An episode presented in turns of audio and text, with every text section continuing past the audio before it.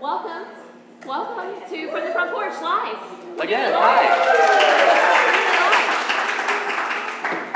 Um, we are so glad that you are here. Thank you to retreat attendees, and then we have a few of our lovely locals who we're so glad are here to welcome Mary Laura to Thomasville. Thank you, Mary Laura, for being here. So we told the last group of retreaters that this is like not maybe your typical live podcast. Like, like there are no props. There are no like we didn't No. we didn't like rehearse this. My only live podcast experience beyond this is Welcome to Night Vale, which is Oh. a very different thing. Um, yes. So th- this is not that. Yeah, uh, mine is my experience is Gilmore Guys. The Gilmore Guys live. I definitely went and saw them in Nashville. They're two comedians. That's different from what we do here. so just prepare yourselves. Yeah. Just understand what we're doing. Um, so we thought that we would do a bookish conversation as we do. Last month we decided to talk books about books, which Mhm. we actually decided we mostly don't like. Well, we don't like books that are set in bookstores. We do like books about books. Yes, that's true. That's so that's. a We decided those are different things. Yeah, that's a consensus we reached. So, but we're going a different direction because then we realized, wait, we posted that as a live podcast. Now we have to come up with something different. So we couldn't We just duplicate that. Do that again. So Um, but it's also a very different format because we have a guest with us, yes, um, which is always very fun. Um, and we don't do a lot of guest episodes in the latter days of From the Front Porch, No. which we did very early on. well, yeah, and partly because I was alone, so it was Right. better than me just recording on my bed, which was Yes. what I was doing. uh, so we did have guests early, and then I don't know. I don't know that it's our. It's, I don't I know. don't know. I don't know. I don't know. Um, but we're very We're excited for this a good guest. thing going on. I'm sure this will be fine. You don't need me. I'm sure this will be great. Um, no, it's going to be really fun. I'm I'm really glad that you all could come and join us, and it, I just think it's completely wild that any of you want to come here to see this. Um, and and I'm really grateful for it. Like it's it's super cool. So th- thank you for being here. Should we do like a like an introduction, like our normal introduction? Let's do it. Um, how's it go? Could you tell the episode number? All right. Um, welcome to a live episode unnumbered of From the Front Porch, a collection of conversations on books, small business, and life in the South. My name is Chris Jensen, and hi, welcome to Thomasville. And I'm Annie Jones, owner of the bookshelf, an independent bookstore in beautiful downtown Thomasville, Georgia. How about that weather? Jordan Pretty took hot. great offense of our lovely retreat attendees were talking about, so how's the door, Jordan? And he was like, I shaved that thing down. Like that, I shaved that down last summer, guys. So I just would like to give an update. Hallie can attest to this. Um, the door opens and closes fine. We're, we're okay. We're okay. We did have to repair the door Right, because yes, it had swelled and then there was a crack that like my friends were like, you can just slide things right through there. oh, okay. Makes so it easy for the Not man. great. Yeah, it's not great for the utility bill. I No. guess. So, anyways, Jordan also fixed that. So. Um, what's uh, what's summer like in Nashville? It's not quite this humid. Mm. It's like a Um, swamp down here. It's not quite this, but it's not that different, honestly. I Mm. mean, once you get to July and August, I think from like It's Kentucky down, Mm, yeah. it's just sweating. Yeah. just The forecast is sweat. yeah. I said July 4th until Labor Day. I'm just not interested. Yeah. Yeah. I'm not interested in this. I would say Mother's Day to. You don't like that early part of No. summer where it's still a novelty? No. The smell of, of freshly mown grass? I do like that. Okay. Yeah. No. No.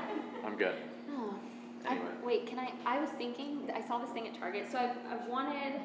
I- It's just I live kind of on a not a main thoroughfare, but enough people would pass my house. I think this would be too podunk looking, maybe. But I was thinking about getting one of those kiddie pools. They have them for adults now for your front yard, like. And I thought, Or for ducks. or for ducks. Uh, so I thought it would be really fun, but I then I got embarrassed. Like I, I'm afraid then I would be those people on my street. Yeah. And Someone has to be. yeah, it might as well be me. It might and as well. can't you just envision like sitting like in a beach chair inside the kiddie pool reading? If not us, who? class, class act. If not now, when? That's right. Uh, all right. What are we gonna talk about? Um, I thought that we were going to talk about some of the books that we read in childhood that kind of made us into the readers that we are today. I think this is a great idea. Um, I'm gonna tell you something you don't know. Okay. Which is that last night, Mary Laura confessed to me in Oh, front no. of God and everyone Wow. that she hates Anne of Green Gables. I'm sorry. I, Did you hear the silence? oh, we got the same reaction last night. I They're have gonna no chase me I out. have no dog in this fight. I've never read that. Um, You've never read it? no. I think there's a generation of men who especially didn't read it. That's they weren't true. made to read it. It wasn't given to No, it boys. wasn't given to I'm sure my brother was not handed Which is a copy. bummer because Gilbert's a great male character, I think. I believe it. I would like to read it. I just have Yeah. not. Yeah. I was trying to convince her, I was trying to sell her on the Emily books instead. Sure. That Yeah. was my pitch. Um, as a true bookseller, I was like, okay, if not that, then this. Right. And here, I can give you something else. Uh, but I thought, what better way then to lead into our conversation about children Yeah. and children's reading than this children's book that Mary Laura hates? and the fact that I should have my children taken away because I do not love Anne of Green Gables. I really, I stayed up late last night thinking about like what. I'm just now beginning to examine this this personal flaw Yeah. in me because it's you're not the first person to ask me about that book and also Little Women, which Yeah. I did Time. love. Um, and I'm, I'm wrestling with like, is it a is something wrong with me that I didn't love No. these? No. But then I thought, you know what? It's a good thing because here's why. You and I, Annie, are so similar in so We many needed ways. something. We needed a difference. We did. Um, Otherwise, it was going to be a It was weird, really, like last night we showed up in matching outfits. Oh, uh, I saw that. I saw that Yeah. on Instagram. Yeah. It was planned. Yeah, yeah. Did you see that? I'm wearing the exact same clothes I wore to the last reader retreat live. Good. The photographs will be great. Exactly. I did this intentionally though, because you know how celebrities do that. Do like, yeah, so that you, so that when the paparazzi takes pictures of them, they're useless because you can't prove that it was on a certain day. So they can't say like they were leaving this set because who knows? They're wearing exactly the same thing. Yeah. That's why I did this. Okay. Sure. So you can That's not like why a I did celeb- this. I'm sure you will. Yeah. Anyway, um, so what made you the way you are? Why Look- did you? Why did you turn out No, like well, this? that's a good question. And we were talking, so we, of course, as we are, whenever Jordan Jones is in the room, we were talking about the Enneagram today. Right. Obviously. And we were talking about so Enneagram fives apparently receive this like wounding message, whatever, that like they um, they kind of are responsible for themselves. And my mom hates to hear this. She's like, Mm. I didn't tell you that. Like I didn't do this to you. And so I thought about that, and I realized no, nobody did this to me but books. Sure. Every protagonist in all the children's lit I loved growing up were about these spunky young women who were orphaned or something terrible had happened to them right. and they had to kind of pick themselves up by their bootstraps and take care of themselves and be independent and that's who I've been my whole life. We were talking this morning about Claire Gibson's Beyond the Point. Mm-hmm. and I was talking about like my decision to go to Faulkner University of all places. And somebody was like you knew who you were such a young age. And I was like yes approximately 10 like like, like I've been the same. My hair doesn't change. Like I look the exact same. Um, I wore fake glasses. Now they're real. Like, I, like I'm the same person I always was. So I think when I look back really the reason I am the way that I am is because I thought okay was it Little Women? Was it Anne of Green Gables? Was it Emily of New Moon? Sure, yes. I loved all of those. I read Little Women when I was eight, hid in my closet because I didn't like to emote in front of anyone. That also has stayed the same. And uh, cried because things happened in that book that I didn't like, and I still don't like anyone named Amy, and I'm sorry. Uh, and so, and so, Yikes. what really you Sorry, could Amy. me. You could convince me. Um, but I think, really, if I'm being honest, and probably women of a certain age will agree with me on this, it's American Girl books. Um, the American Girl books Aw. really did. That was the first thing. My mom loves to tell the story of like. I asked her, we were reading it together aloud. I believe it was Kirsten was my first one. And I was reading, and then she fell asleep while I was reading. And she woke up and she, she was like, Oh, do you want to finish? And I was like, Oh, I already did. and she was, first of all, devastated that then she had been like a bad mom fallen asleep. And then she didn't believe me, which made her a doubly bad mom. she thought, she thought, No, there's no way. And then I explained to her, it was my first um, reading recap, I suppose. Yeah. And so, yeah, so anyway, I think Origins. yeah, or Annie the origin story. Um, so I look back and I really did. It's interesting that I don't really care for historical fiction now because that's what Yeah. made me fall in love with reading was the American Girl books. There's No. nothing profound about them really. I just liked them. Sure. Yeah. Yeah, I mean it, it's it's pulp fiction for for girls. Sure. very know if I like that. It's American. I don't know if I like that at all. So maybe not pulp, but it's commercial fiction for children. Yeah. Right? There's nothing wrong with that. There's not a ton of mean, meat or substance, but it has its place and it's good. I mean, there's some stuff, some It's substance got in there. Chris, historical yeah, stuff. the historical stuff, You like learn Molly's hair. Like, there's a big. I would argue that historical fiction is some of the least substantial fiction out there, but that's just me, a historian. Um, Um, I'm, I'm, I'm being jokey. I just want to be very clear. um, Um, so if you didn't like Anne of Green Gables, what did you like? What was wrong with you? Um, you know, the book that I, and it was not even a book, it was a piece of a book that I had this like all my whole childhood love hate relationship, and I could not quit this story. It was The Little Mermaid. Oh, The That's Hans Christian Andersen. The real Which I, where you she's know, walking don't- on glass. Yeah, like I don't, I don't need to tell you all because you're readers, but you know that ends very differently from the Disney movie. Like Yeah. she dies Yeah. tragically at the end of that story, and I kept going back to it because I, as as this kid with like little kid magical thinking, I had this sort of delusion of power that if I could read it again, somehow I could change the ending with my mind. So I would read it and I would get so angry. Like I, just- I can remember being so angry that she couldn't talk, Yeah. and so she couldn't tell people Right. who she was. Mm. And she dies. And so I, I would put it away and just be full of rage for like six months. And then I would get it back out and read it like, come on, come on. this time she's going to talk. and it, it made me, I think that book in part made me the reader that I am, Mhm. which is a very persistent, like I'm going to keep on going and sure it's going to get better. Yeah. It, I think it also partially made me a writer. The, the message of if she could have just told her story, she Right. could have survived. And I think it made me a fighter. Just the number of times that I lay awake in bed as a little kid thinking through all the things she could have done to save herself. Mm. Like, which, why couldn't she write a note? Did they not have an alphabet? Or- in underwater?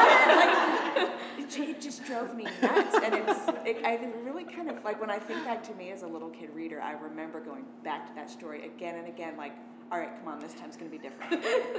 This time And of she'll course, it never was. Yeah. I, I deeply relate to that. Um, mostly for an unrelated thing here, I had a Rocky and Bullwinkle VHS that must have had two episodes on it, but I didn't know that.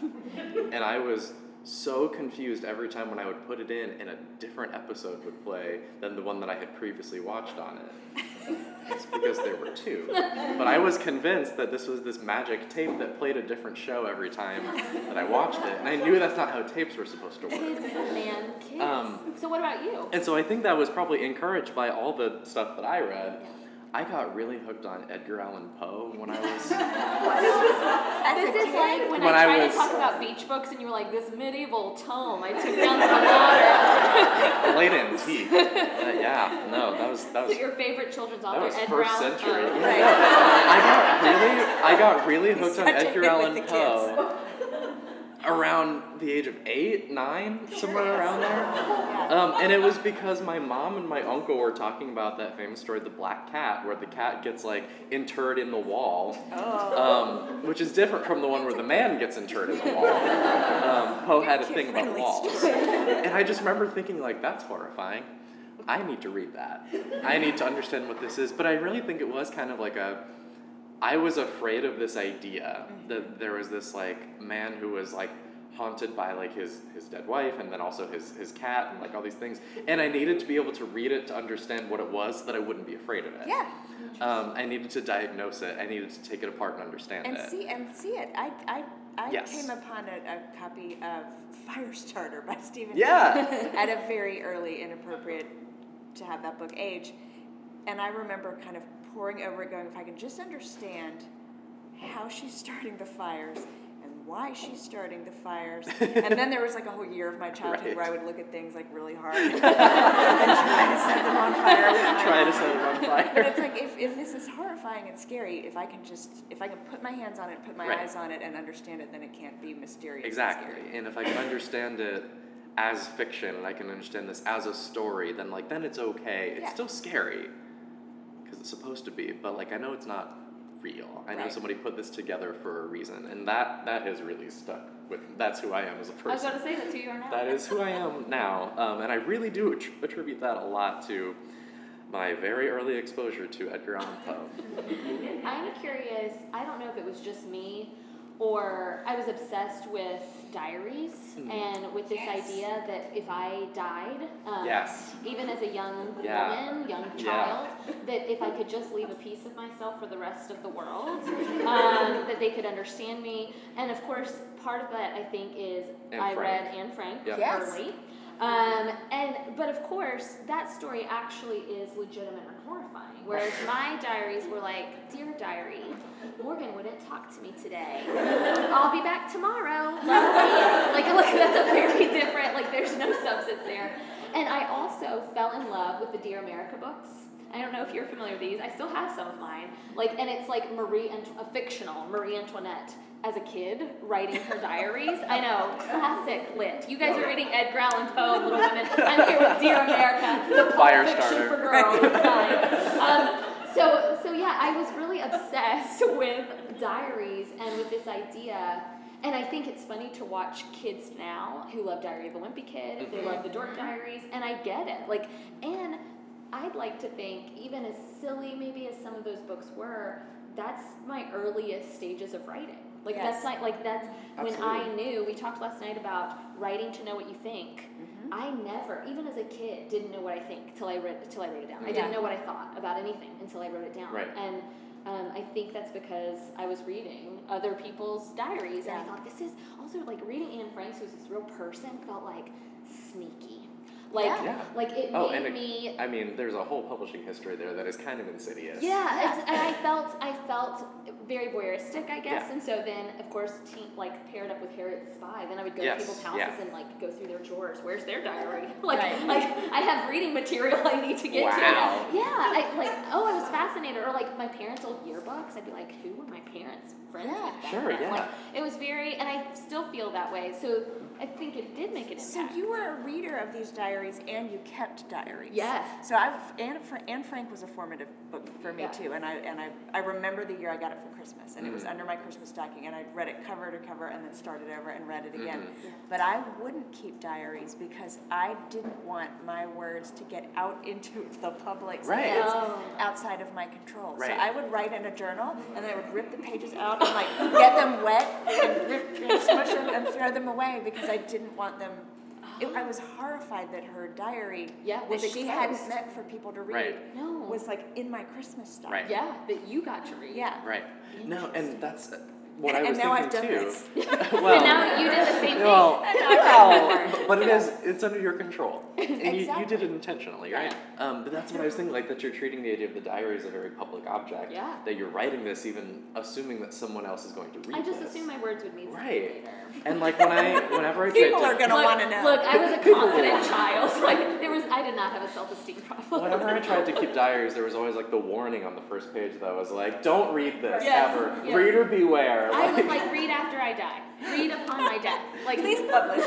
not upon before, but read read at my death. I just Yeah. assumed that as an adult I would publish a book, and that these would be like my like my adorable Yeah. writings they kept in a I- museum, like the Beatles lyrics on the back of a napkin Yes. situation. and I, I understand that. Do you I- still have them? Are they somewhere? I do still have several of them because what's so funny about them, and perhaps fellow child diary writers can relate, they're only like half full. Right. Like Yeah. I never finished a full diary. Right. Like, and I'm telling you, I would go on. You could see, like, it was almost like madness because I would go for like a few days, like I don't know, like binge write, Yeah. and Yeah. then and then and then nothing, and I'd be like.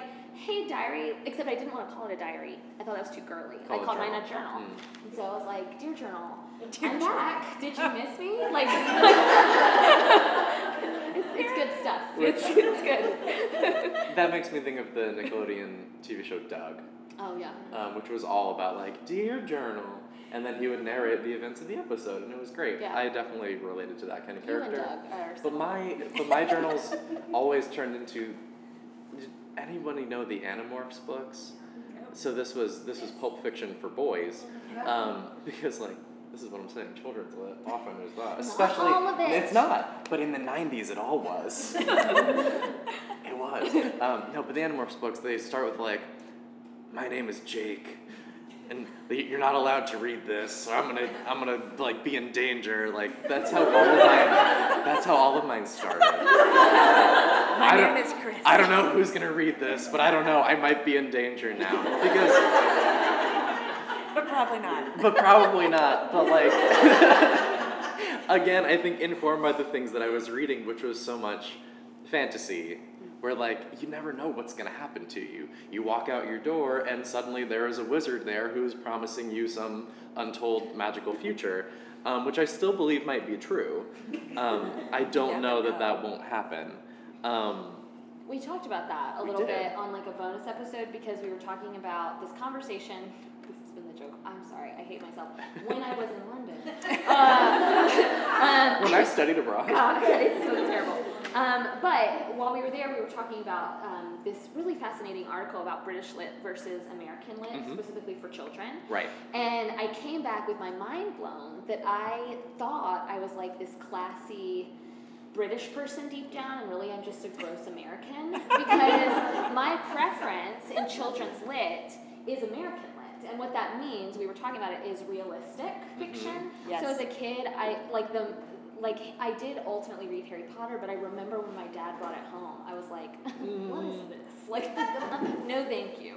Um, and then I fell in love with it. But I read things like Bridge to Terabithia, or like I loved like true crime for kids, like Girl on the Face of the Milk, or Girl on the Face on the Face Face of the Milk Milk Carton. they, Yeah. yeah. Anyway, that kind of stuff, or like, there's one I still don't even remember the names of some of these, like where there was a shoot, they were locked up in the attic. It wasn't flowers in the attic, but anyway. But I love this like realistic Yes. fiction. I Right. had no interest in fantasy stories until Harry Potter, and I honestly think the only reason I got into Harry Potter was because it was based, it was so rooted Right. in realism. Yeah. And shocking to no one, complete opposite for Yeah. me. I had zero interest in any of the realistic stuff. That was it was always my grandfather buying that for me, Mm-hmm. which is great, and I appreciate that he bought me that stuff. And I read it, but I was always like, all right, can I read something fun now, Yeah. and not just like this sad this sad child's experience of World War One? Like, I'm good. Like I, don't- I don't need to read that. What did you read? I was like you. I wanted realism. Yeah. I wanted to feel big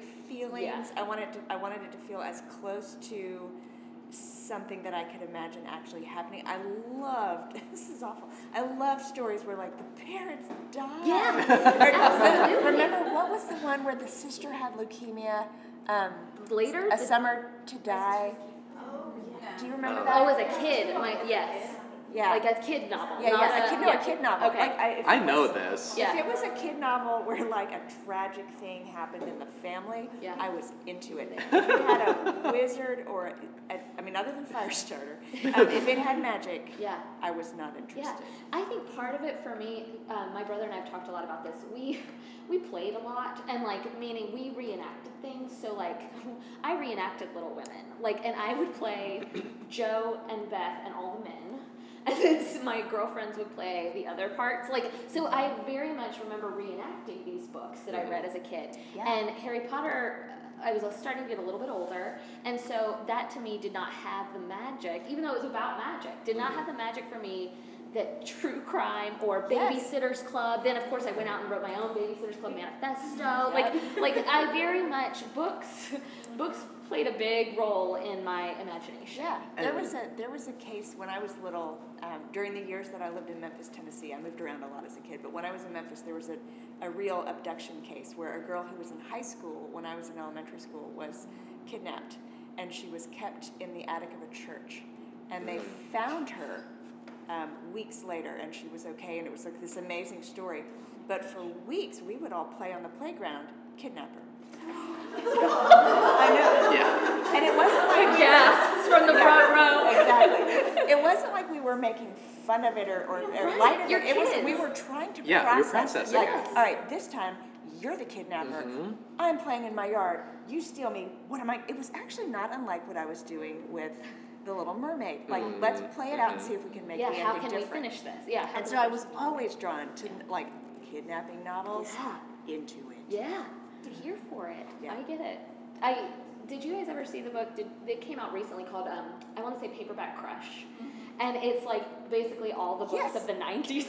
and I flipped through it and had a real nostalgia high. Like I was like, oh my gosh, I did because sometimes you don't realize, especially like I was, I had a younger brother, but I was reading by myself, and so I didn't know other. Right. It's been fun in adulthood to see like Yeah. um, there's a podcast I've not listened to it, but it's uh, two adult female historians um, doing the American Girl books, like d- d- recapping them. It's a podcast. That's I've, fun. I've not listened That's to it, but. I've thought, of course there's a market for this, but I didn't know right. it. I didn't know there were other people like me, I and love that. Paperback Crush was that way for me. Yeah. And I guess for me, like, I hear what you guys are saying, and I guess the idea is like, your imagination is filled with like these things that might be possible and actually happening in the world, and isn't that cool? And I was like, no, uh, I wanted things that were kidnapping. that, that were not possible. I wanted. I wanted my imagination to be expanded beyond what was the day to day, what was like something I could experience. I wanted to experience something in a book that I wouldn't be able to experience in real life, um, which is kind of the, the magic of, of literature beyond Yeah. just the feeling of like, well, this is supernatural, but like being able to go to Hogwarts, being able to ride a dragon with, with Daenerys Targaryen. Like, those are all things that I've done through reading books that I wouldn't have been able to do otherwise. And I feel like I read some of the like I read Chronicles of Narnia, Mhm. but it was hard to confess to people like, but I didn't.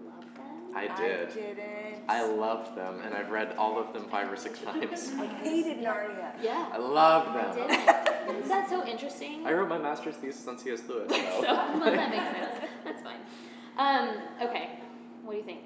Um, you want to transition into this Yeah, second thing? I'm okay. ready. So part two of our live show here is um, I'm going to moderate kind of a discussion about book selling between these two professional booksellers. Because did you know that Mary Laura is not only a writer, she's a bookseller. So Yeah. she's one of us. I am. She's one of us. And so tell us a little bit about your, your present day life of bookselling. Yeah, well, it's it's changed a lot over the, the past five, or it's changed a lot in the past one year, but over the past five yeah, years, I can imagine. life has gotten weird. um, so five years ago, I moved to Nashville from Atlanta with my family, and I started working for Parnassus Books, which is the independent bookstore there. And my job at the time was to start and run their digital magazine, which is called Musing. It's free; you can subscribe to it. It's great, um, and that is what I did for five years. For a, for a couple years, I also ran all the social media um, and did some other marketing projects. And kind of as that five year period went, toward the end, I started carving off pieces and giving them back because the book that I had been working on, I Miss You When I Blink, over that time was getting closer and closer to being born. And so my, my time was kind of shrinking. And so right now, uh, we have a, a different person, Steve Haruch, he's wonderful, does our social media and produces music, the digital magazine. And I think my current title is Book Enthusiast at Large. what a great job. Which That's a means great job. kind of still works here, ish. Um, I drift in and out. Um, Sounds like my job. I mean, yeah, I mean, it's, it's probably pretty we similar. change your title. Yeah, I, I get it. I mind everyone else's business. I tell people what to read. I still read like crazy. I recommend books on. I contribute to Musing. I just don't Mhm. run it anymore. Um, and I do a lot of interviews. I do a lot of in conversations when authors come to town. And then I have another uh, side day job for Nashville Public Television. I have a show there called A Word on Words Right. that I do with the co-host JT Ellison, who's a great thriller writer y'all might know. Um, so I'm still involved in book selling in a fuzzier way, Yeah. and I'm trying to figure out like what, how do all the things in my life Right. fit together? I'm not real sure. Right You know, now. I don't It's think you have to be sure. I think bookselling is changing. I, I Yeah. really do. Very I think there's a digital component that wasn't really there before. Yeah. And I think about we like we have customers in Thomasville who will bring musings to us and be Mhm. like, "Hey, I want this book" or whatever. So Yeah. like that's that's hand selling just in a different way. Yeah. And then author interviews and conversations. A lot of people rely on that author conversation to get them to buy a book. Like so, Yeah. it's hand, it is hand selling, but it's just different from maybe the traditional method. Yeah. I think. Um, what are some things that you like love to hand sell, like currently? Like titles or genres. Titles. Um, it was funny as uh, they were ringing, as our retreat attendees were ringing up their books. I was like, "Gosh, these are good stacks." And then I was like, "Well, yeah, I guess, so. I guess so." Well, uh, yeah. Uh, so this week, the Nickel Boys released. I think that's my big hand sell, Oh, and it's yeah. been really, really cool this week in particular to get to hand sell it to people from Marianna. Right. Yes. Um, because we're close enough where we Right here, like I had two customers this week, born and raised in Marianna, knew about the Dozier School, and I was thrilled that they wanted to read the Nickel Yeah, no, and I that's was like, phenomenal. okay, okay, we're That's gonna so be okay. cool. we're gonna be okay. Uh, they had like they had either seen the Colson Whitehead interview on CBS this morning, Mhm. or they just walked in. We had it um, displayed and. he you know he picked it up and he's like I know exactly what this is about. I'm gonna get this. I grew up in That's this so area, great. and that like that that kind of stuff. As a bookstore owner, and like the more tasks you undertake, the less you're on the floor. Yeah. Um, but I love working the floor so much. Uh, I love hand selling, and that's why. Like Right. getting to hand it to somebody and getting to realize, okay, like I love this book. I get to honestly, honestly tell someone that I love it. That's the other thing about independent bookstores. I don't think you go into a Barnes and Noble and they deter you from a book. I think Holly's here somewhere. I don't know where you are, Holly. Uh, she has come in before and like held up a book to me, and I've been like, "Mm, no, Holly, not for you. Not for like, you." Let me help you. Like, um, and I and I think Olivia and Lucy all do that because we Yeah. know you. And um, so when I'm hand selling, I'm hand selling to the person. But the Yeah. Nickel Boys and Ask Again Yes Oh yeah. um, and City of Girls this summer have been titles that to me have been really easy to give to almost anyone. Yeah. Um, City Girls is a little trickier, but um, and like Family of Origin isn't maybe one I could give to just anybody. But if you give me five minutes, I bet I could. Yeah. Like if you give me five minutes, I bet I could convince that you too should read that. And Book. when, Yeah. when I came in tonight, I saw like all the stacks of books on the table and so many people with family of origin, and I don't remember which one of you it was that like she's really been talking about this week. um, and with good reason, we have all we've all read it. Yeah, we yeah. can we can talk about it at length, and I would love to. Yeah, Um, and it's genuine. I think that's what that's what I hope is Yeah. obvious. Like if I, I don't like a sincerely love book, I'm not talking about it. Right. But yeah, yeah, yeah. No, I mean we pride ourselves on that. And, Right. uh, you know, at our store, we, we make our shelf talkers once a month for our favorite books, and they all go on a shelf right inside the front door, so they're Uh-huh. the first books people see. And we pride ourselves on really picking books that we love. These are not books that someone has pressured us into Right. picking. There's nothing up there that has a shelf talker by someone who hasn't actually read it. It's Right. never like this is important and it's big and you should probably read it because we're Right. supposed to sell it. It's all really heartfelt. So can I? Okay, some I was on a I was a guest on a podcast. It's not going to run I think until September. But she asked me the most interesting question, and I still sometimes feel like a baby bookseller a little bit. Like the book industry to me is not always the most easy, the easiest one to jump into. uh, uh, No. so I still and crazy. Yes. so I still sometimes feel like I and I hate feeling stupid. It's like my biggest fear. And so like later I'll go home and Google what did this mean? Like okay. Um, so she she was like, okay, since you're a bookseller, I wanted to talk to you about co-oping. And I was like, okay, sure. Uh, 'cause- I don't even know what that is. Okay, so sh- so uh, I guess Barnes and Noble in particular um, does this thing where a publisher will say, if you put our book on the shelf, you get credit money, you Right. get co-op money. Oh. We talked So- about doing this when I was doing inventory. So and then we never did. Well, we do co-op. We do co-op. Okay. For events, like we do Oh. so many authorless events that if I pick a dot journaling book, I will contact the publisher and be like, "We picked a dot journaling, or we picked this pen to plate cookbook," Mm-hmm. and not all the time. Occasionally, someone will be like, and I and I think maybe bigger stores do co-op offers all the time. But the woman who was interviewing me was like, uh, "You should advertise that you don't do co-op offers," and I was like. I don't know many independent bookstores where a publisher is paying Right. for those books to be on the front table. If you are shopping at an independent bookstore, Right. I think we have picked those books, and maybe for an event or something, we have gotten co-op Right. op dollars because we have initiated it, not because they initiated it. Yeah, we're And real into the independent. Yes. independent Yeah. We really pride ourselves on that. Yeah. Yeah. No, stick it to the Yeah. man. Like. Um, and I think remaining independent is so is so fundamental to the idea of the independent bookstore. But is that your favorite part of it? Like, what is your favorite part of of, of doing this, of bookselling, of of independently bookselling? I mean, really, just like what Annie was saying, pre- prescribing books like their medicine Yeah. to a specific reader. Like, it's been fun this summer to just hand out like candy the books of the summer. Ask Again, Yes, City of Girls. Yeah. Like you said, those Yeah. are uh, crowd pleasers. Yeah. But then, like, my version of a family of origin Yeah. is The Need by Helen Phillips. You sold it to me. I It's, wrote, I wrote it it is it's brand new it just came out recently and it is not going to be for everybody and there are certain people that I'd see holding it and i'm like i you know what just give me that back real Mm, quick Not for you. Um, but i think it's for more people than than may realize that it's for them and it's it's a surreal um, just mind-bending piece of fiction about what motherhood actually feels like Mm. but she tells it in this it's so hard for me to talk about. I, it was in my, my little newsletter that I do every week this past week, and I said, I want you to read this book, but I can't really tell you anything about it because I want you to have no expectations. Right, I right, don't right. want to give spoilers.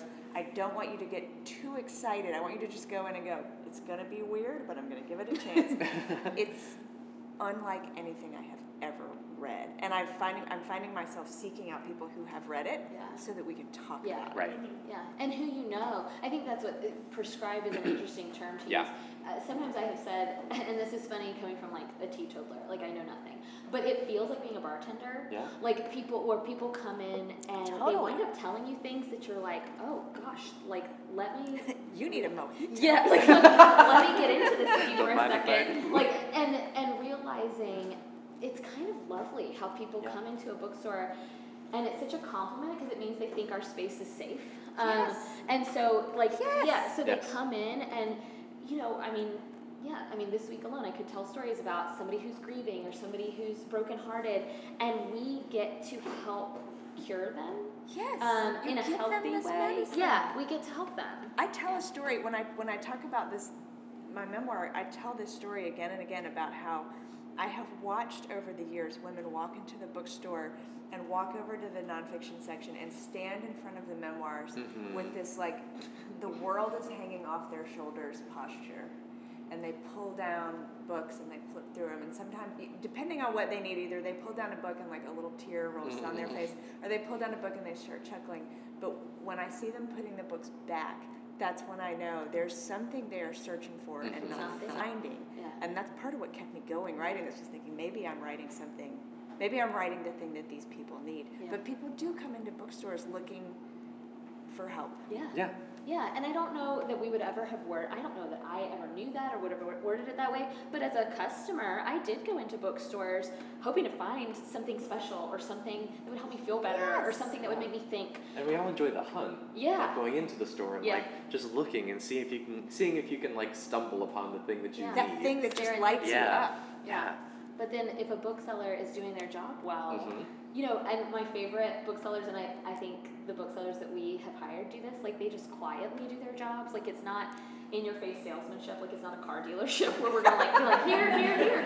Unless you want that. Like that's the other thing. I feel like we do try to gauge our customers really well. Like if we see somebody that really does look like they want well, you talked la- uh, last night, Mary Laura, about like you like to sell a stack. Yeah. God, I love to sell a stack. I like to sell books in sets. yeah, yeah. I And love to these sell all a stack. complement each other. Yes. You get six. Yes, but then you also have somebody who's you can tell wants to come in and get out of there. They need a book for their dad. Okay, here for you. I can Yep, help you. yep. Yeah. I can help Yeah. make so much. I can help easy. with the gift giving. Yes, Like, yes. tell me about the person. Did Yeah. you like this person or do you not like Yes. this person? There are books Exactly. for everyone. And it's it's so interesting. So you have been kind of in the book selling world about the same time I have, I guess. Like I've been in it for six, seven years, and I was telling somebody the other day. One of my favorite parts is so when I started here, now those kids, like those kids who were babies, are now about six and seven. yes. Mhm. And okay, so that's super fun. You know what's super sad Oh, is uh, some of our The kids lovely who are only customers. 10? No, Oh. no, I love all the children. Okay. Oh no, all the The children. kids who are are ten. No, I me. was saying the kids who were ten and now they're seventeen and they don't Oh, care no, anymore. I still love Okay, those. good. No, I'm talking about like our elderly customers. Yes. Oh. And all and you're a like, sudden, I haven't seen her Yes. in a really long time. and we look at each other and we're like, um, where is he? Have you seen him? Like we care. Like you are our people. Like you come into our store and you have become ours. And I did not. I don't know. I just had no idea that's what I was getting into. Mhm. Um, I. I'm a person who picks my people really carefully. Yeah. And so it has been interesting to now I feel like I've opened myself up to to being sad. Because, Yeah. or, or a woman came in and she's lost her dad recently, and I've thought about her because I was like, oh no, what am, I can't help you for Father's Day this year. Yeah. Like I really did think about that. Like It's so strange. it is so but strange. It's real. That Yeah. bartender is the only thing I can think Yeah, of. we have this pair. We have You this pair of customers. We have this pair of customers named Jim and Charles. They're a couple. They're these very distinguished older gentlemen, and they come to every event. They they come to so many events that it's honestly like they have their own chairs up front. Yes. They always sit right up front.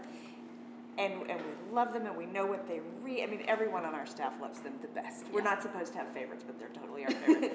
and I, I will never forget, two or three years ago, I was I was going to speak at the Mississippi Book Festival in Jackson, which is about a six-hour drive from Nashville. Okay. And so I made the drive from Nashville to Jackson, and it was six hours of white knuckle pouring rain, awful, tra- like the worst drive ever. And I got to Jackson, and I stopped at, at the Mayflower Cafe, is what I think it's called. And I was like, I, I have to stop and like eat something before I go to my hotel. I just need like cake or something. and I got out of the car and I and it's four in the afternoon, like an off time to be walking into a restaurant. And I walk into this restaurant in Jackson and there are Jim and Charles.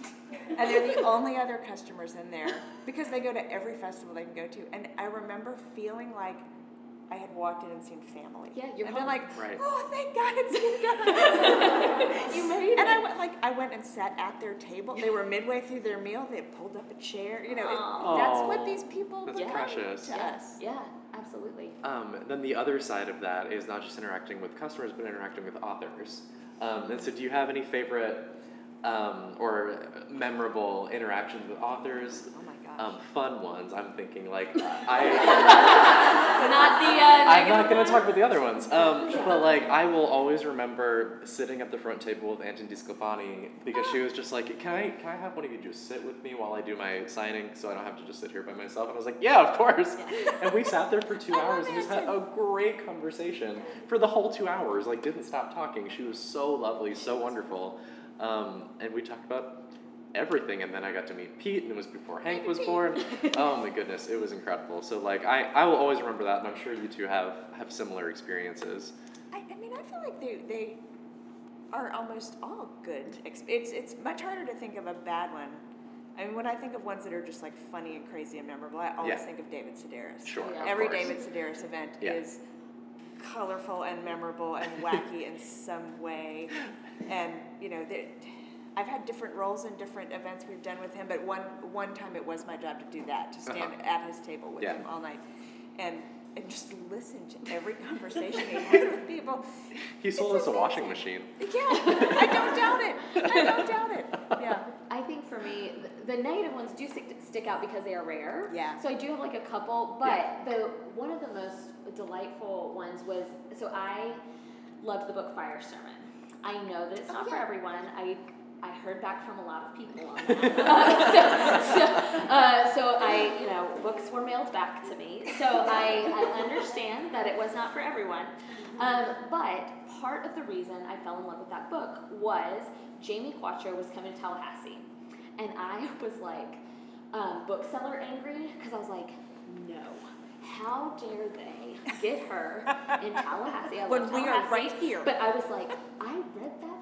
I love that book. I want her here. And I wrote my I wrote John Mays, who was so kind, and I was like, John, I know it's not the typical Thomasville author, but I need her. Like I need her here. Please send her here. I'll I'll I'll beg for a crowd, which is what you do in small Thomasville, as many can attest. I sent emails. Please come to this event. Uh, I will practically pay you to come to this event.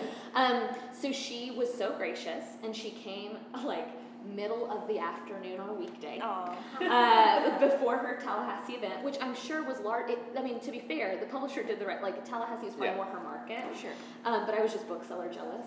And so Jamie comes in, and we did a conversation, which I don't always do, but I think I prefer it. Um, I think I've gotten to the point where I like doing that instead of the author just having to give a reading, because I like getting to interact together.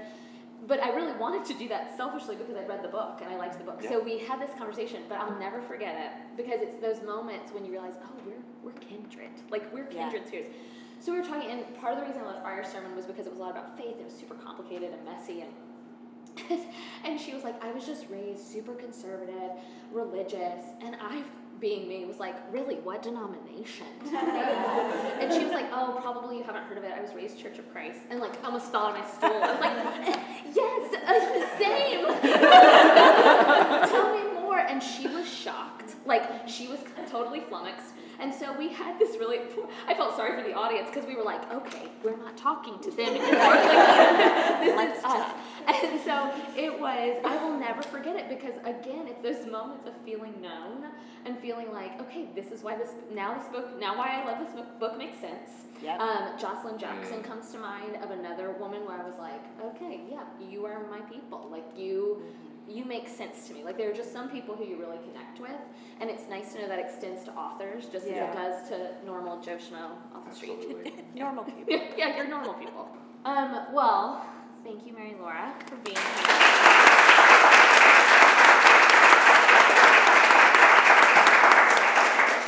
Um, and thank you. Thank you so for much for coming.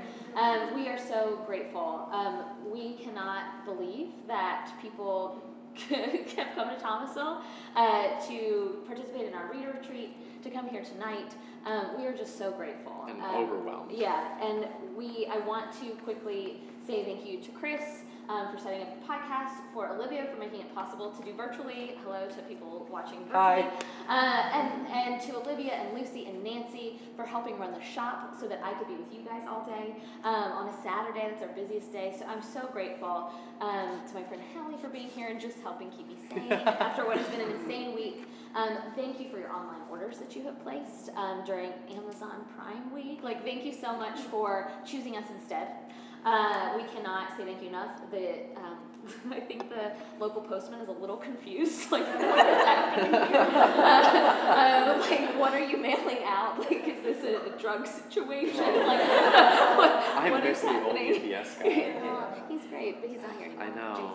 Um, so anyway, so we are just uh, we have been overwhelmed this week by your support for us, and um, I just want to say thank you and thank you for making this job really fun. So fun. Yeah, thank you guys. Thank Yay.